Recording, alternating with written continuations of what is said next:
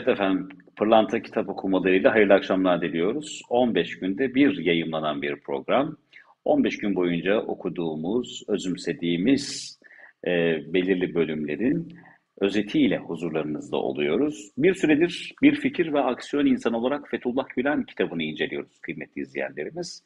Edinmeyenleriniz varsa ben öyle zannediyorum ki büyük bir eksiklik olacak kütüphaneleriniz için. E, zira Hoca Efendi ile ilgili birçok inceleme, birçok makale, birçok kitap yazıldı. Fakat bu kitabın özelde çok daha farklı olduğunu değerli büyüklerimizden defaten duyduk, o itirafları aldık ve biz de kitapla buluştuk buluşalı aynı şeyi söylüyoruz. Kitaplığınızda bir kez daha olması gereken kitabın bu defa 6. bölümündeyiz. 6. bölümünün başlığı Fethullah Gülen Efendi'nin Düşünce Dünyası. Biliyorsunuz kitabı Doktor Yüksel Çayıroğlu Beyefendi kalem aldı. Uzun uğraşlar ve büyük bir zamanlığın ardından neşredildi. Ve e, İsmail Büyükçelebi hocamızın nezaretinde gerçekleştiriyoruz programı. Bu haftaki misafirimiz Numan Yiğit hocamız. E, Sayın İsmail Büyükçelebi hocamıza ve Numan Yiğit hocamıza bir selamlamak istiyorum. İsmail hocam hoş geldiniz efendim. Hoş bulduk Barış Bey. Teşekkür ederim. Biz teşekkür ederiz. Numan Hocam sizler de hoş geldiniz efendim yayınımıza. Sağ olun. Teşekkür ediyorum hocam. Bütün misafirlerimize, değerli hocama hürmetler ediyorum. Ee, Numan Hocam bugün sizden istifade ederken 6. bölüme geldik ve tekrar izleyenlerimizle de paylaşmak istiyorum. Allah nasip kısmet ederse bu programda 6. bölümün özetini zat halinizden alacağız ve istifade Tamam. etmeye gayret edeceğiz. Ee, Fethullah Gülen Hoca Efendi'nin düşünce dünyasında e, birkaç başlığı izleyenlerimizle heyecan olması namına nelerle karşılaşacağını ben paylaşayım. Genel hatlarıyla İslam düşüncesi, İslam tanımı, külli ve eşsiz bir nizam olarak İslam, ilim anlayışı, ilmin önemi, ilmin kaynakları, ilmin gayesi, e, semavi ve türabi akıl, eğitimin önemi ve daha devam ediyor efendim başlıklar ve alt başlıklar. E, bugün zat halinizden e, nereden başlayarak istifade edeceğimizi size bırakarak mikrofonu bekliyoruz kıymet hocam. Estağfurullah. Öncelikle değerli Yüksel hocamıza çok teşekkür ediyoruz. Böyle değerli bir esere vesile oldu. Cenab-ı Hak inşallah bu ve emsali eserleri e, bütün arkadaşlarımıza, sevenlere e, vermelerini inşallah Cenab-ı Hak lütfeder. Bu tür eserlerin devamını diliyoruz. E, Cenab-ı Hak inşallah bu hazineden hepimizi istifadeye müyesser kılar diye başta bir duayla başlamış olayım.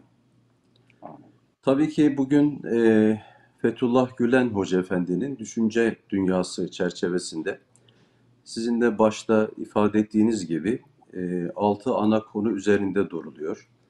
Bunlardan birincisi İslam, ikincisi ilim, üçüncüsü akıl, daha sonra Hoca Efendi'nin eğitimle ilgili görüşleri, daha sonra diyalogla ilgili, hoşgörüyle ilgili görüşleri ve fikirleri, düşünceleri var. Ve bu e, en son bölümde, 6. bölümde de günümüz İslam dünyası ile ilgili Hoca Efendi'nin o bölüm ve bu uzun bölümün içerisinde çok yoğun, gerçekten temas edilmesi gereken çok ince noktalar da var. Tabii ki sizler de ifade ettiğiniz gibi e, bunlardan biz belki ancak yine bazılarına işaret edebileceğiz veya bazılarını ancak özetleyebileceğiz.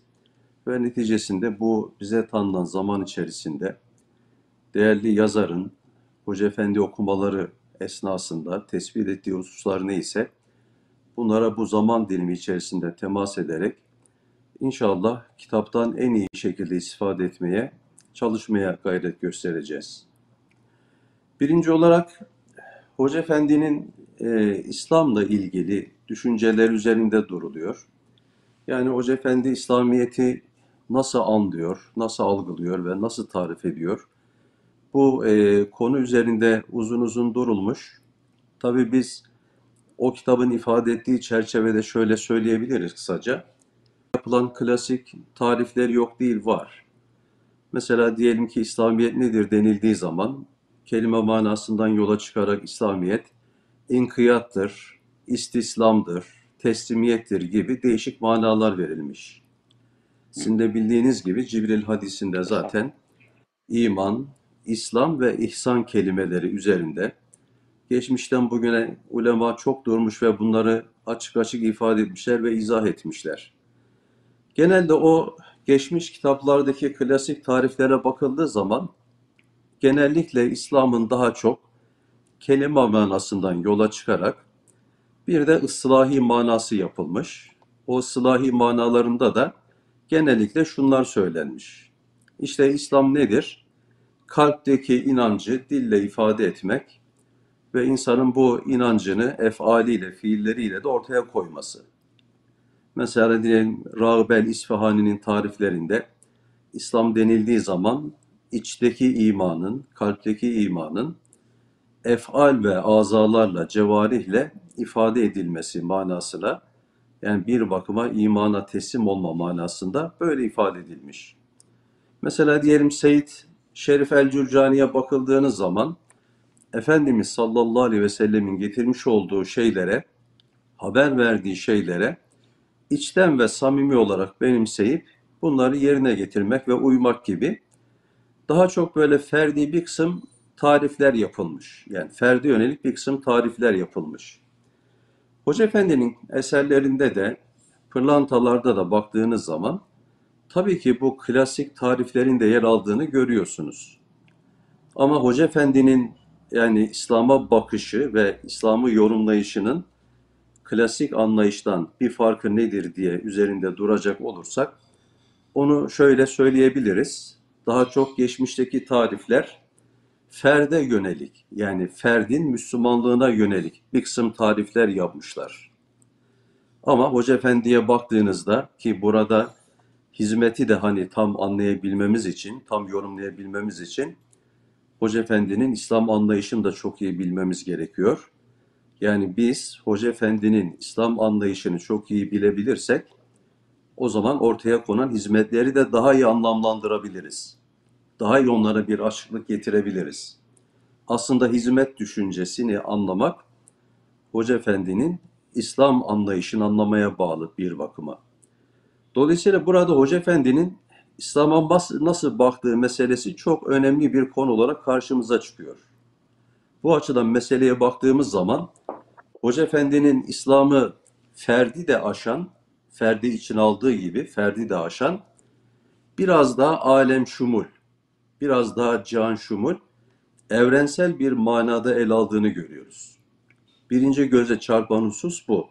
Yani İslamiyet sadece bir ferde veya bir herhangi bir topluma gelmemiştir veya sadece herhangi bir kavmin meselesi değildir. İslamiyet aslında bütün bir insanlığı kucaklayan bir yapıya, bir manaya, bir ruha sahiptir. Yani bu evrenselliği Hoca Efendi'nin İslam'a yaklaşımlarında görebiliyorsunuz. İkinci husus silim meselesidir. Yani barış meselesidir. Buna sulhu da ekleyebiliriz. Yani İslam denildiği zaman İslam bir kavga dini değil, İslam bir efendim de bileyim şiddet dini değil. Aslında İslamiyet bir barış dinidir, musalaha dinidir, anlaşma dinidir.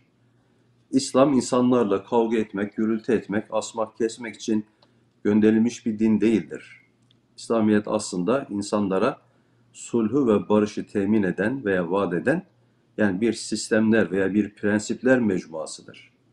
Bu açıdan bakıldığınız zaman Hoca Efendi'nin İslam tarihinde, İslam tarifinde ikinci vurguladığı hususlardan bir tanesi budur. Birincisi cihan şumullük, evrensellik.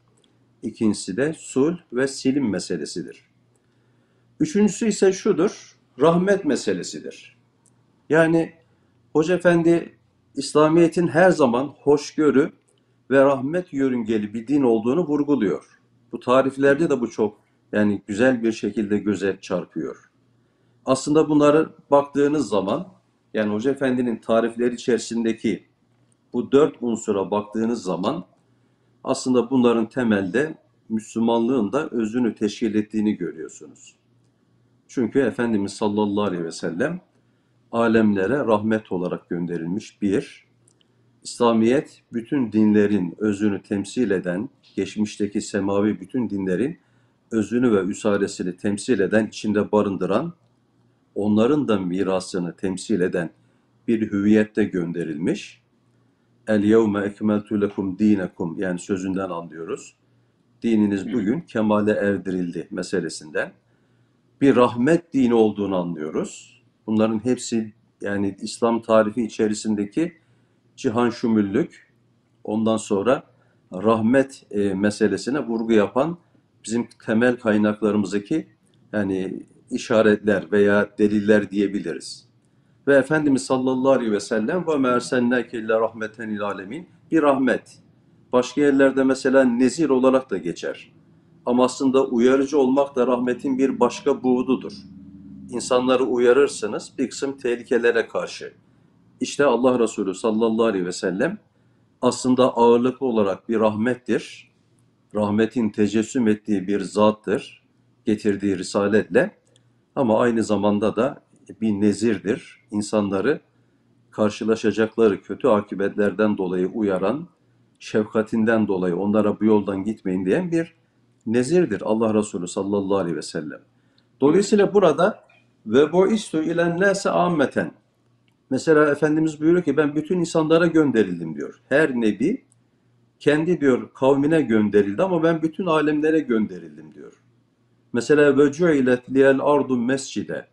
Bütün bir yeryüzü diyor bana mescit kılındı. Yani tabiri caizse orası benim namazgahım. Yani benim adeta istihdamıma sunuldu. Yeryüzü der gibi ifadesi var.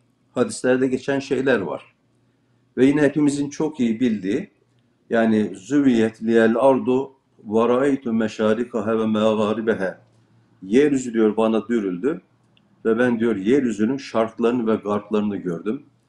Orada diyor benim yani mülkümün, hükümranlığımın ta oralara kadar ulaştığını gördüm diyor. Bizim büyüğümüzün, Hoca Efendi'nin hani sohbetinde de ifade ettiği benim adım güneşin doğup battığı her yere ulaşacaktır. Yani sözüne baktığınız zaman. Buradan şunu ifade etmeye çalışıyoruz. Yani Hoca Efendi'nin İslam'a bakışı ve İslam anlayışı aslında bir bakıma hizmetimizi de anlamaya bir vesiledir. Çünkü neden? Hizmet genelde yani her zaman zaten sulh ve salahı silme esas alan bir hareket.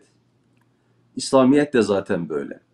Ve hizmet sadece ülkemize alakadar eden bir hizmet değil, alem şumul hale gelmiş ve dünyanın her yerinde işte aynı duygu düşüncedeki insanlar insanlığa yardımcı olmaya çalışıyorlar. Alem şumul bir hüviyeti var. Aynı zamanda herkese karşı sevgi ve hoşgörüyle muamele ediyor ve bunu temel bir prensip olarak kabul ediyor. Bu da nedir? Yine hizmet insanlığın ve hizmetin İslamiyet'ten devraldığı yani tevarüs ettiği önemli bir özelliktir. Bu açılardan bakıldığı zaman Hoca Efendi'nin bu İslam anlayışı aslında bir bakıma hizmet hayatına yansımış. Hizmet hayatında bunun yansımalarını görüyorsunuz. İslamiyet'in bu gerçek manası Efendimiz sallallahu aleyhi ve sellemin aslında gerçek misyonunun bir bakıma aslında hizmetle sahaya ve alana indirildiğini görebiliyorsunuz. Fakat burada büyüğümüzün yine İslam'ın temsili bahsinde üzerinde durduğu bir mesele var. Aslında İslamiyet alem şumul yani bütün insanlara barış ve sulh vaat eden bir din, rahmet olarak gönderilmiş, aynı zamanda alem şumul. Yani böyle bir dinin müntesipleri açısından farklı problemler var. Yani bu kadar meziyete sahip olan ilahi bir din acaba bugün niçin olması gereken yerde değil, bulunması gereken noktada değil? İşte o zaman Hoca Efendi İslam'ın temsili konusunda bir kısım problemler yaşandığını ifade ediyor. Mesela bu problemler bir, fert planında yaşanıyor, aile planında yaşanıyor. Mesela cemiyet planında farklı problemler yaşanıyor. Yani İslam fert planında temsil edilemiyor, aile noktasında da temsili zayıf. Zaten cemiyet olarak veya toplum olarak temsili adeta yok gibi. Mesela kişiye bakıyorsunuz Müslümanlara, yani ya mesela diyelim e, modern dünyadan uzak, mesela üçüncü dünya ülkelerinde yaşayan insanlar açısından modern dünyadaki olan insanlara da baktığınız zaman hani kılık kıyafetiyle olsun, tavırlarıyla, davranışlarıyla yani böyle bir kabalık, böyle bir sertlik, yani haktan gelen bir gurur, bir tepeden bakma başkalarına gibi tavırlar seziyorsunuz. Onu aynı zamanda işte yaşadığı çağı anlayamama, o çağın gereklilerine dinin e, emir ve yasakları çerçevesinde ayak uyduramama gibi mesela bir kısım arızalar tespit ediyorsunuz. E, aileye baktığınız zaman kadın mesela diyelim aile içerisinde köle gibi mesela görülüyor. Kadına bakış bir farklı mesela diyelim. Çocuklarla olan münasebetlerde farklı sıkıntıları mesela insanlar müşahede ediyorlar. E şimdi cemiyet ve toplumlara bakıyorsunuz. Yani adetlerimiz yani yemek yemekten tutun da temizlik, tertip, düzene varıncaya kadar e, gerçekten hani videoları seyrettikleri zaman insanlar ondan sonra 3. dünya ülkelerindeki, alem İslam'daki ülkeleri seyrettikleri zaman insanlar her ne kadar onun hani gelenek, görenek, folklor açısından onlar nezdinde bir değer olsa da ama bu çok özendirici gelmiyor onlara.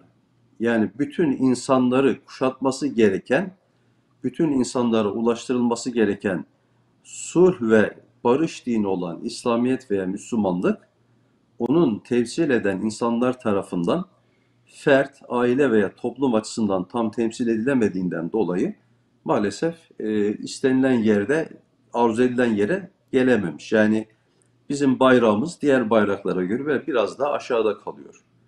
Aslında İslamiyet'in yapısı bu değil. Yani Barış Bey, yani Hoca Efendi aslında İslamiyet'i herkesi kucaklayabilecek bir yapıda tarif ediyor bize. Yani mesela geçmişte Efendimiz dönemini düşünelim. Efendimiz sallallahu aleyhi ve selleme kimler gelmedi de mesela dehalet etmedi de onlar mesela diyelim Müslüman olmadılar. Efendimizin yaşadığı cemiyet içerisinde müşrikler vardı. Ebu Süfyan gibi, İkirme gibi, Halid bin Velid gibi insanlar vardı. Mesela Yahudiler, Hristiyanlar vardı.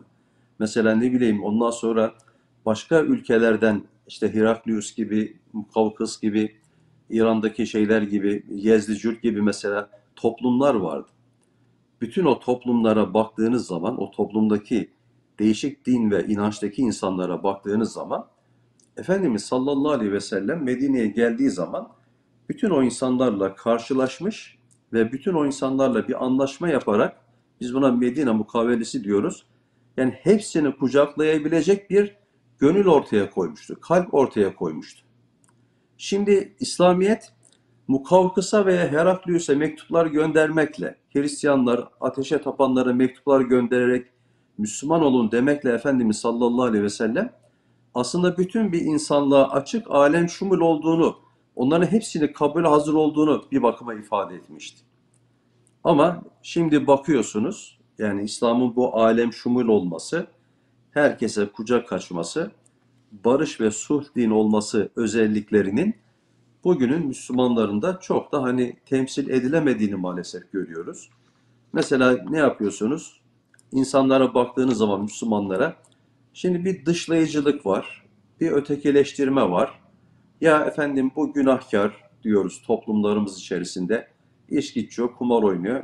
Bu zaten Müslüman mı diyoruz. Bazen kendi içimizde böyle davranıyoruz. Bazen münafık diyoruz. Bazen zındık diyoruz. Bazen efendim ne bileyim Allah korusun kafir diyenler var mesela. Tekfir edenler var falan.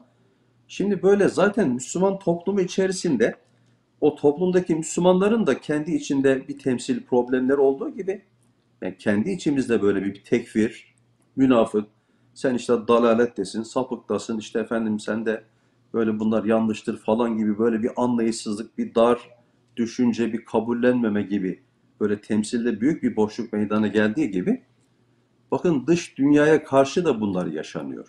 Yani dış dünyaya karşı da bunlar yaşanıyor. Ve işte görüyorsunuz yani İslam'ın temsili açısından gündemde olan meselelere baktığınız zaman son 10 senede biz IŞİD'le uğraştık. Yani IŞİD'in yani işte Sur, Türkiye'nin güneyinde yaptıklarıyla gündemdeydik. Allah korusun hani onların videoları, onların bahsini burada etmeye gerek yok.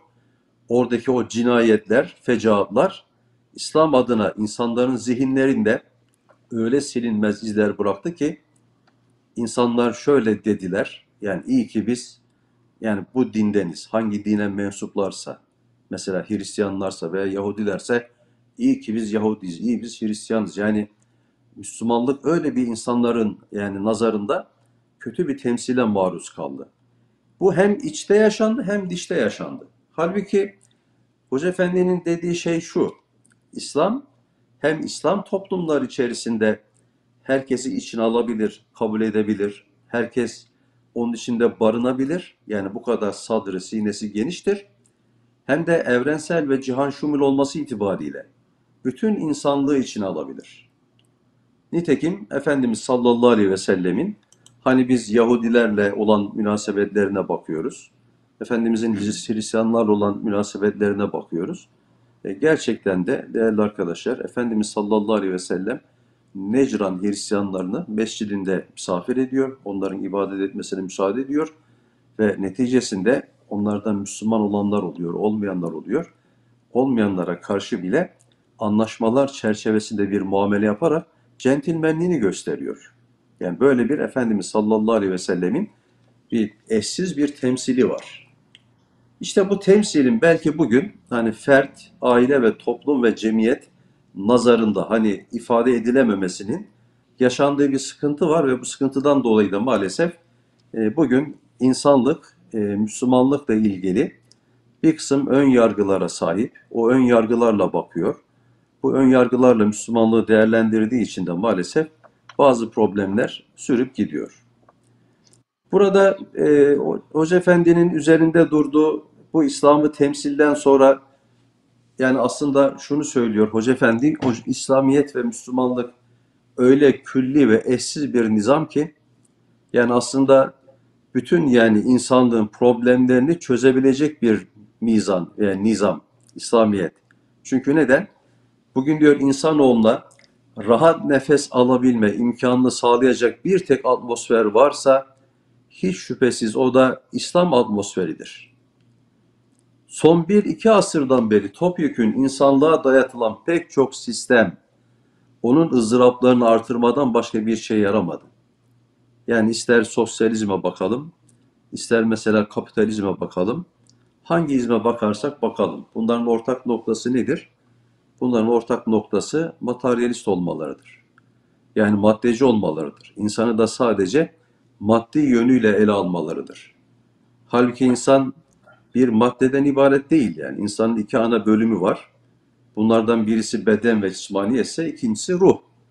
Dolayısıyla beden ve cismaniyetin ihtiyaçları olduğu gibi insanın ruhunun ve kalbinin ihtiyaçları da var. Ve insanın ruh ve kalbinin ihtiyaçları aslında beden ve cismaniyetin ihtiyaçlarından çok daha fazla. Çünkü aslında insan insan yapan o insanın ruh ve kalp yönüdür. Dolayısıyla o insanın ruh ve kalp yönü bütün beşeri sistemlerde ihmal edilmiş.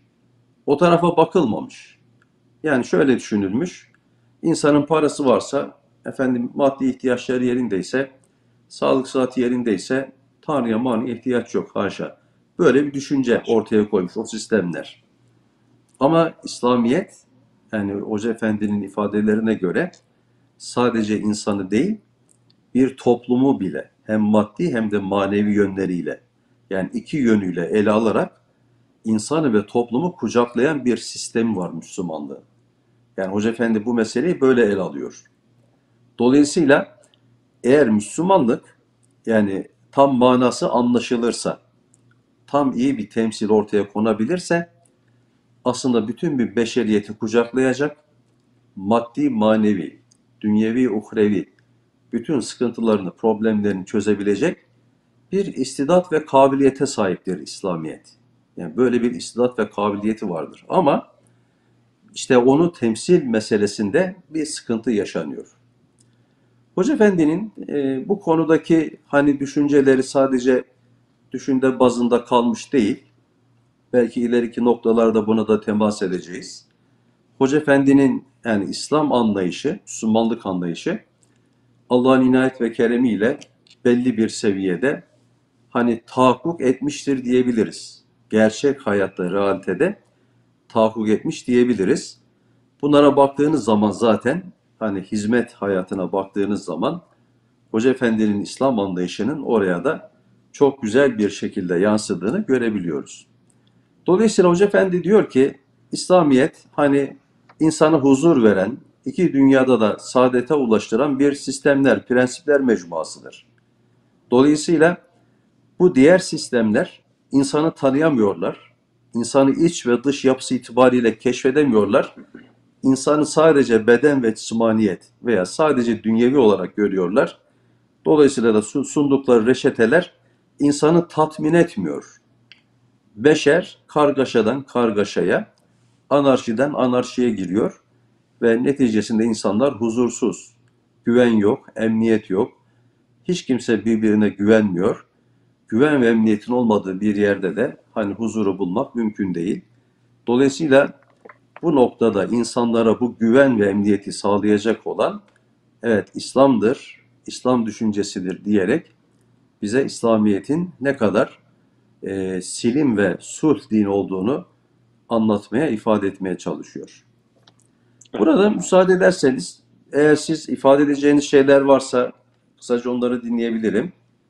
Estağfurullah. Biz e, heyecanla özetinin devamını merak ediyoruz. Çünkü bundan sonraki süreç aslında bu İslam'ın temsilini de çözümlerini sunuyor diyebiliriz Hoca Efendi'nin düşüncesinde. Evet. Ve merakla onları bekliyoruz efendim.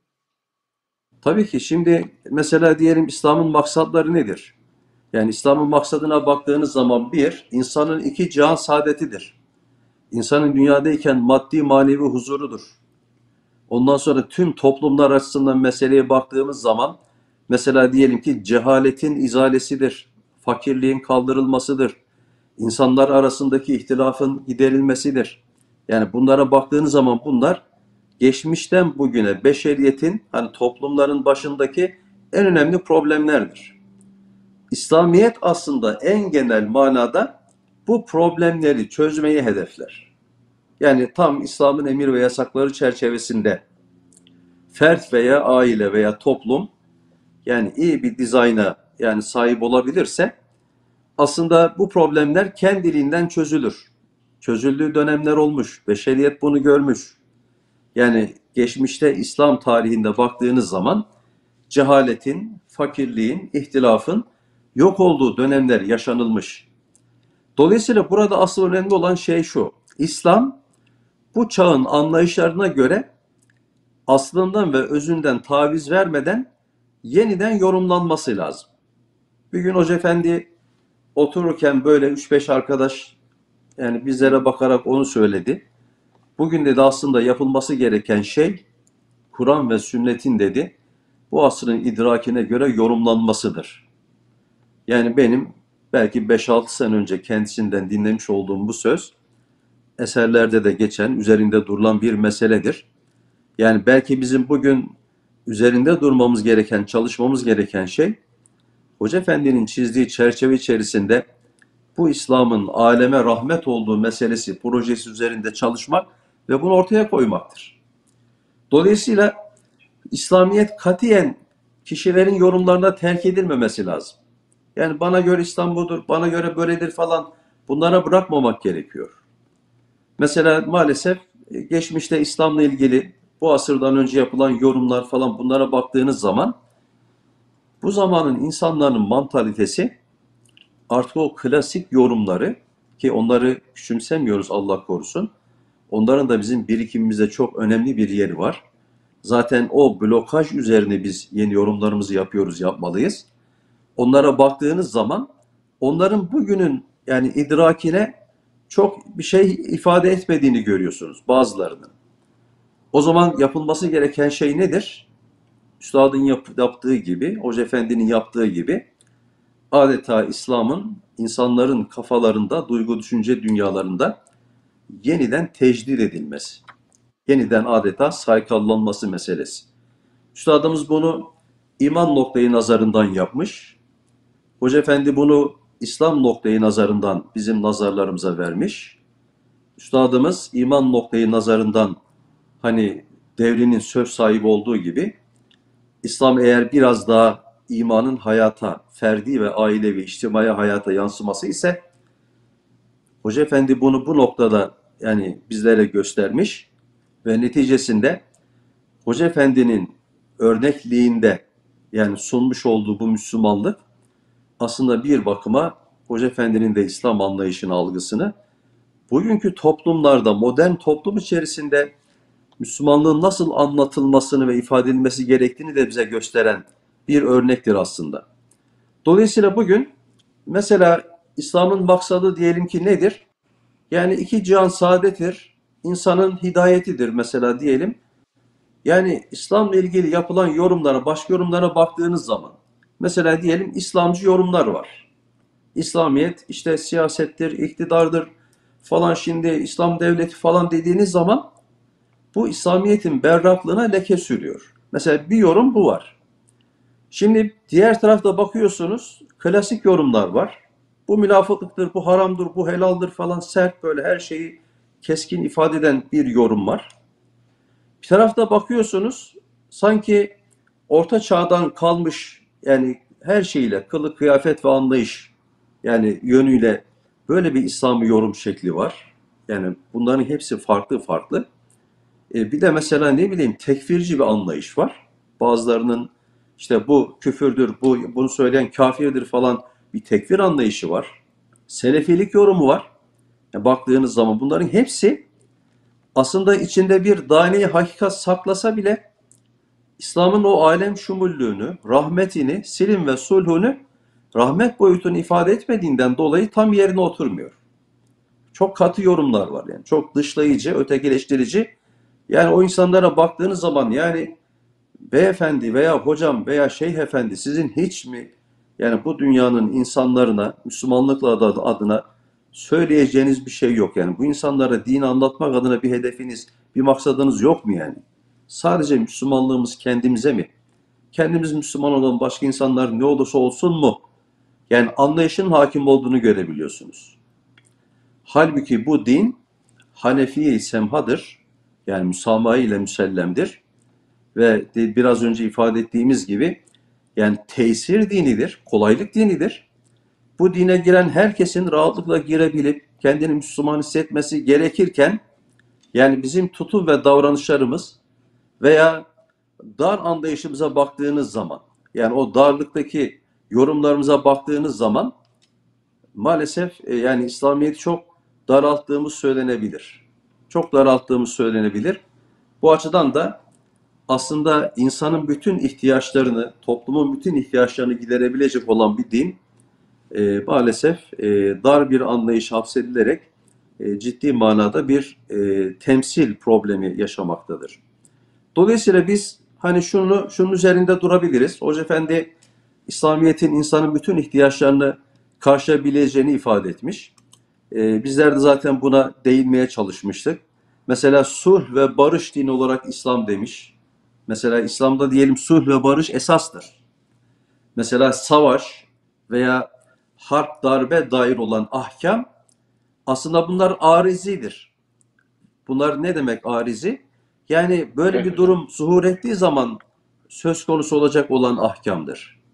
Aslında normal hayatın akışı içerisinde İslamiyet'in emir ve yasaklarına baktığınız zaman aslında tam da bir yani barış dini olduğunu, sulh dini olduğunu görebilirsiniz.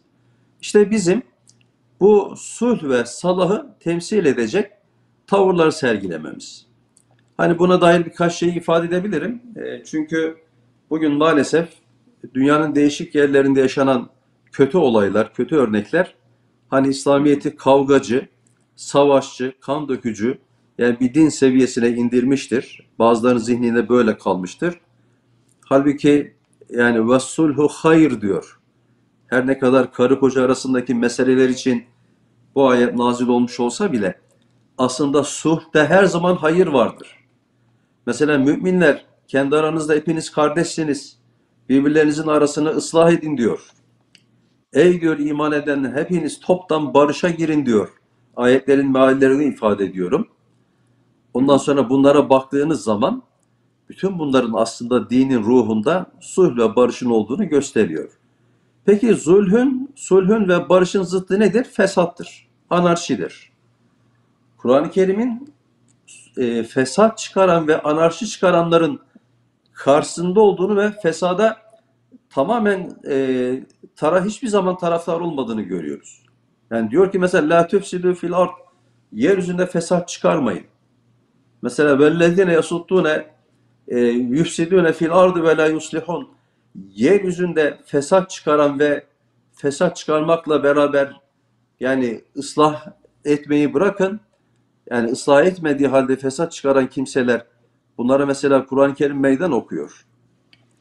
İşte İslamiyet insanlık için yani insanlık için haşa tehlike arz eden bir din değil.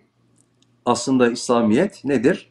Tamamen insanlık için bütün problemlerine çözüm sunacak olan bir prensipler mecmuasıdır. Ben buradan şunu ifade etmek isterim. Hani Hoca Efendi'nin yakındığı husus nedir? İslam'ı tam anlayamadık. İslam'ı tam temsil edemedik. Yani bunu değişik yerlerde Hoca Efendi vurguluyor. Aslında hizmet duygu düşüncesine baktığınız zaman iddiasız bir şekilde iddiasız bir şekilde aslında İslam'ın temsilinin ortaya konulmaya çalıştığını görüyorsunuz. Mesela diyelim hizmet insanlarına baktığınız zaman hizmet insanlarının iman ve İslam'la mücehhez, donanımlı, İslam ahlakına sahip gerçekten mümtaz insanlar olduğunu görebilirsiniz. Her Müslüman öyledir. Ama bilhassa eserlerden beslenen, hocamızın sohbetlerinden beslenen insanlara baktığınız zaman yani dünyadaki hüsnü kabule de baktığınız zaman mesela arkadaşlarımız her dinden, ırktan dünyanın değişik yerlerinde insanlarla muhatap olmalarına rağmen mesela bütün o insanların bizim arkadaşlarımızla oturup kalkmaktan duydukları haz ifade edilemez. Yani hizmet duygu düşüncesi içerisinde yetişen ve Müslümanlığı algılayan insanların dünyanın her yerinde, her duygu düşünceden, her, her ırktan insanlarla anlaşabildiğini ve kaynaşabildiğini görüyoruz. Onların temsil ettiği Müslümanlığın diğer insanlara sıcak geldiğini görüyoruz. Fert açısından baktığımız zaman aslında İslamiyet yine meyvesini vermiş, Kur'an yine meyvesini vermiş. 21. asır gibi modern bir çağda yani o dini ve Müslümanlığı temsil edecek o günün şartlarına göre yorumlamış bir insan, model bir insan aslında yetişmiş ve ortaya konmuştur. Yani fedakar mı? Fedakar. Ondan sonra ahireti mi tercih ediyor? Ahireti tercih ediyor. İhlas mıdır? Samimiyet midir? Beklentisizlik midir? Yani Allah Doğru mudur? yolunda koşturmak mıdır? midir? Hayırlı işlerde efendim hayırlı işlerde Doğru koşturmak mudur? mıdır? Güvenli midir? Tabii doğru mudur, güvenli midir? Yani bütün bunlara baktığınız zaman aslında bir insan modeli yetiştirilmiş. Yani o bir ürün vermiş yani Müslümanlık bu asırda. Hocamızın ve üstadımızın gayretleriyle iyi bir ürün vermiş. Bunlardan meydana gelen ailelere baktığınız zaman bu ailelerde de mesela bu ürünü görebiliyorsunuz. Mutlaka hani belli bir yüzde de o aileler içerisinde de farklı problemler yaşanıyor olabilir. Ama hüküm ekseriyete göredir. El hukmu lil ekser. Dolayısıyla genellikle hizmet duygu düşüncesindeki arkadaşlarımızın yaptıkları izdivaçlar, aile hayatlarına baktığınız zaman beşeri problemler her zaman olabilir, her zaman yaşanabilir. İnsan fıtratından kaynaklanan bir kısım sürtüşmeler, tartışmalar her zaman her zaman mevzu. Ama çok sağlıklı, güvenli aileler oluştuğunu görüyorsunuz. İşte iyi fertlerden iyi aileler yani oluşuyor, bir araya geliyor ve o iyi ailelerden de bakıyorsunuz iyi bir cemiyet, iyi bir toplum yetişiyor. Ve bugün Türkiye'de hizmet insanlarına, hizmet topluluğuna baktığınız zaman evet onlar aslında Türkiye'nin kaymağı gibi gibiydiler. Yani Türkiye'nin kaymağı gibi en halis, gerçekten en güzel insanların bir araya gelip en güzel duygu düşüncelerle tüm insanlığa yararlı olmak için çabaladığı bir topluluk. Böyle bir topluluk ortaya kondu realitede. Bu topluluk eskiden yoğun olarak Türkiye'de bulunuyordu. Ama şimdi biraz seyreldi ve dünyanın her yerine dağıldı. Ama göreceksiniz Allah'ın inayetiyle bu aslında hani Nasrettin Hoca hikayesi gibi hani dünyaya yeni bir maya çalmadır aslında. Yani bu maya dünyanın değişik yerlerinde gittiği yerlerde eğer kıvamını koruyabilirse yani seyrelmezse Allah'ın inayetiyle oralarda yeni bir mayalanma olacaktır. Allah'ın inayet ve keremiyle. Ama benim asıl üzerinde durmak istediğim konu bu değil. Üzerinde durmak istediğim konu şu. Bir toplum fertten meydana gelir, aileden meydana gelir, o topluluklardan, insanlardan meydana gelir. Ama toplum sadece bunlar değildir. Mesela toplum nedir? Toplum okuldur, hastanedir.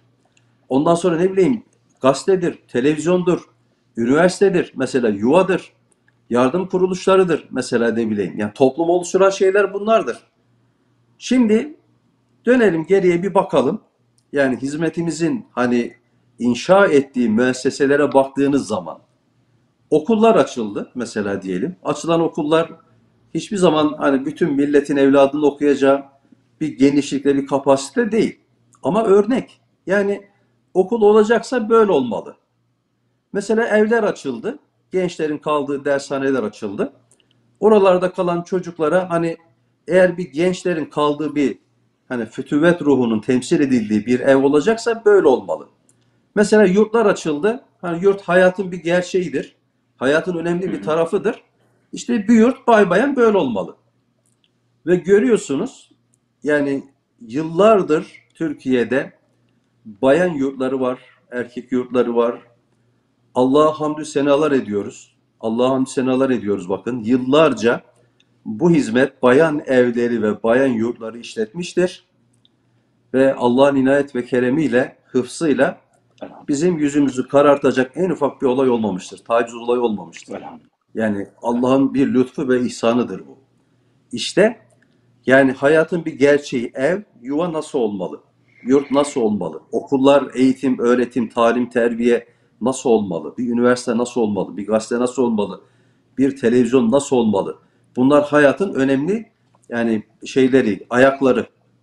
Hayatı meydana getiren yani önemli bunlar sac ayakları. İşte Hoca Efendi hiç acele etmeden çünkü bir beklentisi yok. Yani dünyevi bir beklentisi yok Hoca Efendi'nin. Hiç acele etmeden bir üstüne yığmadan yavaş yavaş teenniyle ama müthiş bir azim ve kararlılıkla evlerimiz olsun, işte sonra yurtlarımız olsun, imkan var okullar açalım, imkan var efendim üniversite açalım falan derken bakın e, hayatın içindeki bütün kurumların birer örneğini inşa etti yani. Hani olmaz yani bir toplum böyle olacak. Yani İslam'a yönelik, İslam'ı yorumlayan bir toplum inşa edilecekse o kurumların hepsini böyle birer birer kurdu. Ve sonra bakın bunlar işledi. Yani yıllarca işledi bunlar. Ve hepsi hukuki, hepsi kanuni, hepsi yani böyle son derece modern, hepsi çağın gereklerine uygun ve bütün topluma hitap edebilen, her kesimden insanın gelip rahatlıkla orada barınıp kalabileceği yani kurumlar, müesseseler oluşturdu. Ve gördüğünüz gerçek İslam, gerçek temsilini bulunca fert, aile ve toplum bazında gerçek temsilini bulunca bakın ne kadar yani Türkiye'de bir su, salah, bir güven, bir emniyet, bir huzur yani o dönemleri hepimiz çok iyi hatırlıyoruz. Ne kadar böyle bir şey vardı. İşte bu hizmet aslında hizmet duygu düşüncesi İslam'ın aslında hayata bir yorumudur. Hayata getirdiği bir yorumdur aslında. Ve bunlar sadece ülkemize de sınırlı kalmadı. Bakın Orta Asya ülkelerini biliyorsunuz, dünyanın değişik yerlerini biliyorsunuz. Oralara da aynı duygu düşünce yani sulh, salah düşüncesi mesela iletildi ve gitti. Şimdi bütün bunlar işte Müslümanlığı ve İslam'ı çok iyi anlama yani İslam'ın özünü ve ruhunu çok iyi kavramaktan geçen şeyler. İslam'ın maksadı nedir, hedefi nedir? Mesela bunları çok iyi kavramaktan gelen şeyler. Allah'a binlerce hamd senalar olsun. İşte Hoca Efendi, Üstad gibi şahsiyetler iman ve İslamiyeti bizlere e, hiç kimseyle çelişmeyecek şekilde, kavga etmeyecek şekilde, bütün toplumların içerisinde inançları, din ve ırkları ne olursa olsun yüzümüz yere bakmayacak şekilde bizlere bu meseleleri öyle güzel talim etmiş, anlatmışlar ki biz çok rahatlıkla her bir toplumda yaşayabiliyoruz. Her bir toplumdaki e, insanlarla anlaşıp kaynaşabiliyoruz. Ve yine bütün bunlara rağmen ne yapıyoruz? Kendi özümüzü koruyor ve muhafaza ediyoruz. Evet, Hoca Efendi'nin e, bu noktada bize söylediği şeylerden birisi de bu değerli arkadaşlar. Dolayısıyla İslamiyet bir ruhtur, bir manadır aslında. O ruh ve mananın anlaşılması ve sonra da bunun temsiline ihtiyaç vardır. Yani İslamiyet'teki en önemli meselelerden bir tanesi özdür, yani ruhtur. Mesela ibadetlerde ihlas çok önemlidir. İbadetlerin ruhu ihlastır çünkü. Mesela duada samimiyet çok önemlidir. Davranışlarda mesela sünnete uymak, hani kafaya göre hareket etmemek mesela çok önemlidir. Bütün bunların hepsinde asıl ruh ve mana Cenab-ı Hakk'ın rızası olmalıdır. Yani ibadetimizi yaparken, duamızı yaparken, ondan sonra ne bileyim davranışlarımızdaki tutum ve davranışlarımızı ayarlarken bütün bunlardaki hedef Cenab-ı Hakk'ın rızası olmalıdır. Peki bunun aksi nedir? Hani niçin biz İslamiyet'in özünü, ruhunu tam temsil edemiyoruz, anlatamıyoruz? Veya bazıları bunu çok iyi yapıyor, bazıları yapamıyor. İşte onlar İslamiyet'in öz ve ruhunu çok iyi kavradıkları için bunu yapabiliyorlar. Kötü temsil edenler ne yapıyor? O kötü temsil edenler de İslamiyet'in asıl lübbünü, özünü, ruhunu tam manasıyla yani kavrayamadıklarından dolayı bu olayın içerisinde bulunuyorlar. Mesela bağışlayın şekil insanı. Taklit var, efendim ne bileyim riya var, gösteriş var. Çok konuşuyor, anlatıyor, anlatıyor, anlatıyor ama ameli zayıf, ahlakı çok zayıf. Ondan sonra İslam'ı bir şekle indirmiş. Yani bağışlayın sadece kılık kıyafet olarak görüyor. Mesela ne bileyim ama bakıyorsunuz toplumun içerisinde o İslami kılık kıyafetler içerisinde işte ona uygun olmayacak tutum ve davranışlar mesela sergiliyor. Halbuki İslamiyet yani sadece şekilden ibaret bir din değil. Evet İslamiyet'te bir şekil var. Namaz bir şekildir, oruç bir şekildir, kılık kıyafetimiz bir şekildir ama sadece şekil değildir İslamiyet. İslamiyet'in bir özü ve ruhu vardır. Nasıl insan beden ve ruhtan oluşursa İslamiyet'in de bir şekli, resmi bir eda şekli, bir de özü ve ruhu vardır. İşte mesela nice sakalsız bıyıksız insanlar görüyorsunuz. Yani onlar böyle tam bir Allah insanı adamı gibi. Ama bazen bakıyorsunuz o mübarek sakal ve cübbesiyle beraber hiç de hoş olmayan, ona yakışmayan tavırlarla yani onu temsil etmeye çalışan insanlar da var. Dolayısıyla bu noktada böyle bir e, problem yaşanmaktadır. Mesela başka ne türlü problemler var? Din maalesef siyasete alet edilmektedir. Politikaya alet edilmektedir. Halbuki din gibi yani süt gibi böyle dupduru bir hakikat içine hiçbir şeyin bulaştırılmaması lazım. Yani insanlara bu saf, temiz, mugaddi gıdanın yani hiçbir yani katıksız bir şekilde insanlara sunulması gerekiyor. Ama siyaset öyle mi değerli arkadaşlar? Değil. Yani siyaset idare etmek, başlayın oyun, işte efendim bir sürü ayak işleri bilmem ne falan. Onu şöyle idare edeceksin, bunu böyle idare edeceksin. Bir sürü riskli işler. Elinizde imkanlar var. Bu imkanları hakkaniyet içinde yani kanunlar çerçevesinde kullanmak, kullanamamak.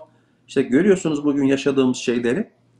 Yani dine siyasetle hizmet edeceğiz diyen insanların toplum nezdinde dini düşürdükleri duruma bakınca bunu ne kadar hani temsil açısından, dine hizmet açısından dini dünyaya bir sulh ve barış dini olarak sunma açısından ne kadar sıkıntılı olduğunu görüyorsunuz. Şan var, şöhret var, alkış var, ne bileyim deptebe var, ihtişam var, gurur var, enaniyet var. Bütün bunlara baktığınız zaman güç var, kuvvet var. Bu güç ve kuvvetin insanı sokluğu bağışlayan bir hava var.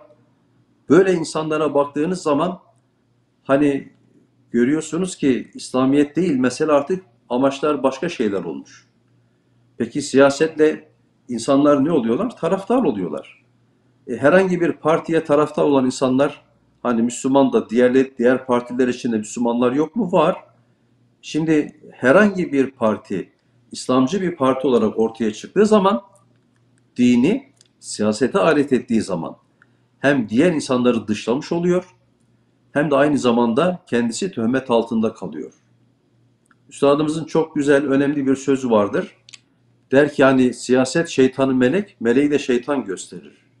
Ben diyor hani bir zaman baktım, mütedeyyin diyor bir ehli ilim, yani fikri siyasine siyasisine muhalif olan bir alimi salih diyor, tekfir derecesinde diyor, tezif etti diyor. Yani o siyaset yani düşüncesinden dolayı. Evet bu açıdan gerçekten hani İslam'ın e, siyasetle yani bir ve beraber anılması veya bu siyasetin çok kötü temsil edilmesi e, İslamiyet'e çok büyük zarar vermiştir. İşte Müslümanların darlığı, Müslümanlığın katılığı, Müslümanların efendim şiddete ve ötekileştirmeye olan yani çok böyle meyilleri bunlar maalesef bizim dinimizin hem insanlar hem de insanlık nezdinde yanlış anlaşılmasına vesile olmuştur. Hani bunu ifade ederken dinin de bir siyaset anlayışı yoktur manasında söylemiyorum. Tabii ki Estağfurullah. dininde çok ulvi, uhrevi bir siyasi hani yolu bir anlayışı vardır ama katiyen bu politika değildir. Politika olursa o bu sefer dini ayak altına düşürmek gibi olur diye düşünüyorum. Bilmiyorum İsmail Hocam'ın bu konuda ilave edecekleri şeyler var mı acaba? Ee, son 10 dakikayı aslında İsmail Hocam'a e, ayırmıştım. E, Numan Hocam.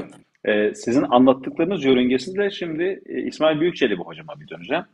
İsmail Hocam, e, Numan Yiğit Hocam e, toplumu, İslam toplumunun dünüyle bugününü kıyaslayarak özellikle Muhterem Fethullah Gülen Hoca Efendi'nin deyim yerindeyse yaşantısıyla, çizgisiyle, öngörüsüyle e, ve fikirleriyle, ufkuyla e, diğer toplumlarla, erdemli toplumlarla e, İslam toplumunun uyuşması, bir araya gelmesi, aslında o, o potada da rahatlıkla hayat bulması bir sulh toplumu olduğunun bir bir bize satır satır ifade buyurdular.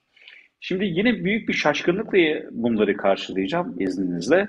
Bu pencereden baktığımızda, e, bundan 20 yıl, 30 yıl öncesini okuduğumuzda, baktığımızda İslam'ın yorumlanma şeklini bugünkü açıyla hizmet insanının temsiline baktığımızda e, içimizde büyük sevinçler, şükranlar ve hatta böyle açık edip daraltarak söyleyeceğim. İyi ki Hoca Efendi'yi, iyi ki hizmeti, hizmet büyüklerimizi ablasıyla abisiyle tanımışız diyoruz.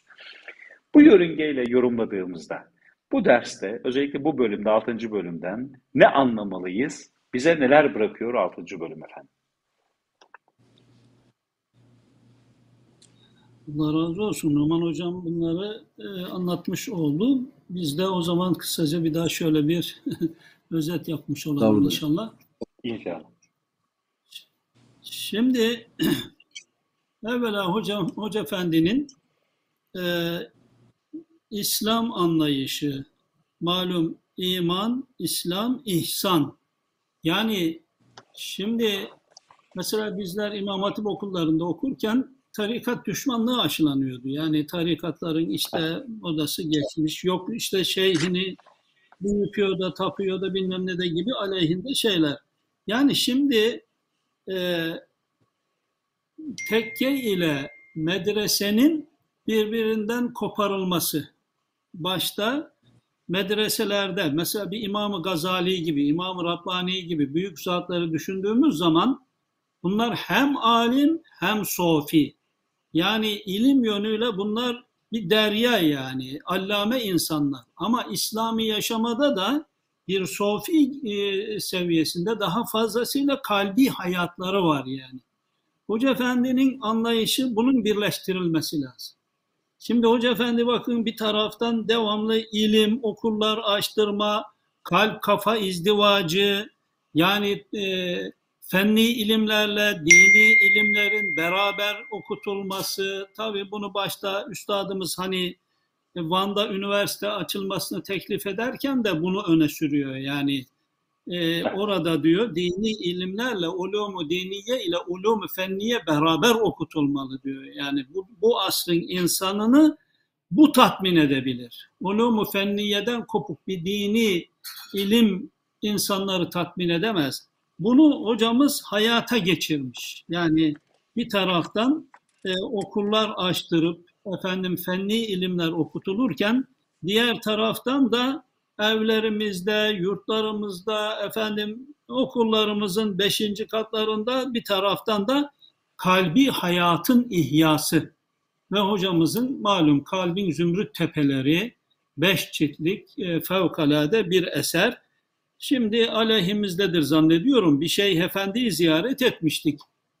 Bizimkiler dedi kalbin zümrüt tepelerini okusunlar da dedi tasavvuf neymiş öğrensinler demişti. O zaman için e, gerçeği ifade etmişti o kişi ama sonradan herhalde aleyhimize döndü zannediyorum. Şimdi Hoca Efendi'nin işte anlayışı nedir? Kalp hayatıyla e, efendim akılla kalbi izdivac ettirmek, ulumu diniye ile ulumu fenniyeyi e, e, efendim birleştirmek, her iki yönden yani talebeyi yerleştirmek, diğer taraftan da e, daha mühimmi İslam'ı yaşayarak temsil etmek. Şimdi e, Türkiye'de bizim hizmetimizin de böyle olunca İslam'ın izzeti öne çıkıyor. Ben daha belki bir iki e, sohbetimizde de birazcık temas etmiştim. Bizim çocukluğumuzda dindarlar dindar olduğundan utanır halleri vardı. Şimdi mesela bir yolculukta Noman hocamın yaşı da o zamana göre e, herhalde onun gençliğinde, talebelik dönemlerinde artık mescitler varmıştır. Hani mesela yolculuk esnasında insanların namaz kıldığını görmezdiniz yani. Bir askere gittiği zamanlar insanlar namaz kılmaktan utanıyor, namazını bırakıyordu. Bir cemiyet içerisinde diyelim ki bir, düğün, bir düğüne, derneğe gitmiş. Orada kalkacak efendim 100 kişinin, 200 kişinin içinden gidecek, namaz kılacak. Ya Sofya bak diyecekler, Molla'ya bak diyecekler. Böyle insanların Müslümanlığından utanır bir halleri vardı. İmam Hatip talebesi ben İmam Hatip'te okuyorum diyemiyordu alnını gere gere. İslam e, bu hizmet Müslümana şahsiyet kazandırdı Allah'ın izniyle, inayetiyle ve insanlardaki mesela bizim çocukluğumuzda ortaokul dindar kişiler çocuklarını ortaokula, liseye vermiyordu. O Üstad Hazretleri Erzurum'da kaldığı zaman hani doğu e, batıya sürgün edilirken Erzurum'da Hoca Efendi'nin köyünde 2-3 gün misafir ediliyor. O zaman o Hacı Münir Efendi Hoca Efendi'nin babası Hacı Münir Efendi onlar misafir etmişler işte orada. Hacı Münir Efendi Üstad Hazretleri ayrılırken Hoca Efendi bize bir tavsiyeniz var mı demiş. Üstad Hazretleri de ona demiş ki dinsiz olacak korkusuyla çocuklarınızı okutmamazlık etmeyin, çocuklarınızı okutun demiş. Bakın o zamanlar e, bu ortaokula, liseye gidince çocuğum dinsiz olacak korkusuyla dindar insanlar çocuklarını vermiyor. Bu sefer ne oluyor? Dindar zümre çocuğunu sadece Kur'an kursuna gönderiyor, çocuk sadece Kur'an okuyor. Ve öbür taraftaki insanlar çocuklarını işte liselerde, üniversitelerde okutuyordu. Ne oldu? Hoca Efendi'nin gayretiyle bunlar efendim dindar zümre de çocuklarını okullara gönderdi ve bu okullarda din ile ilim Allah'ın izniyle yani dini ilimlerle fenli ilimler el ele omuz omuza insanların kalbini kafasını ihya etti Allah'ın izniyle inayetiyle. Ben burada kardeşlerimize şunu hatırlatmak istiyorum.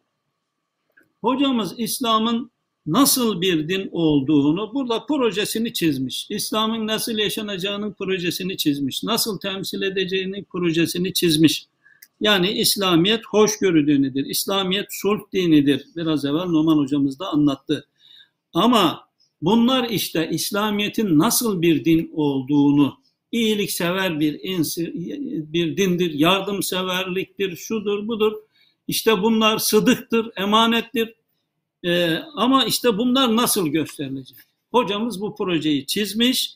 Bunların e, hayata geçirilmesi, temsil edilmesi, mesela İslamiyet ilimle mi yayılmıştır, temsille mi yayılmıştır? Hoca Efendi'nin meşhur sözü değil mi? Efendimizin temsili, tebliğinin önündedir.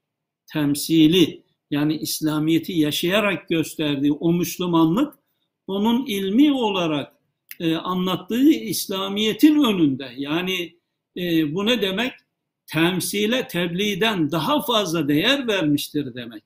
İşte zamanımızda da İslam'ı yaşayarak temsil etme. Kırı kırk yararcasına. Evvela tabii bunun iki yönü var. Bir ilmi yönü var, bir de ameli yönü var. İlmi yönü yönüyle bizim hiçbir zaman gevşeklik göstermememiz gerekiyor. Elhamdülillah o yönüyle hani mutmainiz bütün kardeşlerimiz ilim peşinde. Bir bakıyorsunuz bir grup kardeşimiz işte fıkıh okuyor, bir kısmı bakıyorsunuz bir grup bir araya gelmiş, usulü fıkıh okuyor, bir kısmı bir grup bir araya gelmiş, tefsir okuyor, risale, pırlanta, hamdolsun grup grup grup grup. Ama işte bu noktalarda bizim gevşeklik göstermememiz gerekiyor ve burada ele alınan meseleleri teker teker ele alıp üzerinde dur, durup böyle derinlemesine durup bir kere ilmi olarak bu meseleleri iyi kavramamız ondan sonra da Allah'ın izniyle haya, bunu hayata geçirmemiz. Bunu hayata geçirmek de işte bizim kardeşlerimizin, cemaatımızın vazifesi. Yani projeyi büyüğümüz çizmiş, bunu hayata geçirecek olan da cemaatimiz. Bunu hayata geçirdiğimiz zaman biz dinimizi temsil ederek efendim e, dünya insanına göstermiş olacağız. Gene hocamızın e, meşhur sözlerinden birisi efendim e, işhat, işhat gibi örgütlerin İslam'ın alnına sürdüğü lekeyi temizlemek de bizim vazifemizdir. Evet. Bir kısım terör örgütü, Müslüman olup da teröristlik yapanların işhat gibi efendim e, Müslümanlığın alnına sürdüğü lekeyi temizlemek de bizim vazifemiz diyor. Bizim yaşamamızda ne olacak demeden cesurca çevrem, çevremizdeki insanlarla böyle birlik, beraberlik yani kaynaşarak, görüşerek, konuşarak, beraber projeler yaparak Allah'ın izniyle İslamiyeti hocamızın çizdiği bu projeyi hayata geçirmek de bizim vazifemiz inşallah. İnşallah. İnşallah. Evet. İsmail Hocam ağzınıza sağlık. Allah razı olsun. Altıncı bölümün özetini böylece sizlerden dinlemiş olduk efendim. E, yedinci bölümü de heyecanla bekliyor olacağız kitabımızda. Tekrar edelim izleyenlerimize. Bir fikir ve aksiyon insanı olarak Fethullah Gülen Hoca Efendi kitabını inceliyoruz. Çok, e, kitabın müellifi Doktor Yüksel Çayıroğlu. E, Sayın İsmail Büyükçelebi hocamız ve Numan Yiğit hocamızdan 6. bölümün özetini bugün istifade ettik, dinledik. E, İsmail hocam çok teşekkür ediyorum zateninize. Ve Numan Hocam e, çok faydalı Doğru. bilgiler aldık sizden. Çok teşekkür ederiz Doğru. efendim. Her ikinize. Doğru. Peki. Doğru. Evet kıymetli izleyenlerimiz. Pırlanta kitap okumalarında bu haftada buraya bir virgül koyuyoruz. Nitekim Allah nasip ederse kitabımızı okumaya ve istifade etmeye devam edeceğiz. İki hafta sonra 2 Ekim'de inşallah ümidimiz duamız o. Yeni konuklarımızla kitabın kalan bölümünün özetiyle huzurlarınızda olmayı planlıyoruz. Tekrar görüşünceye değin kitapla kalın. Allah'a emanet olun efendim.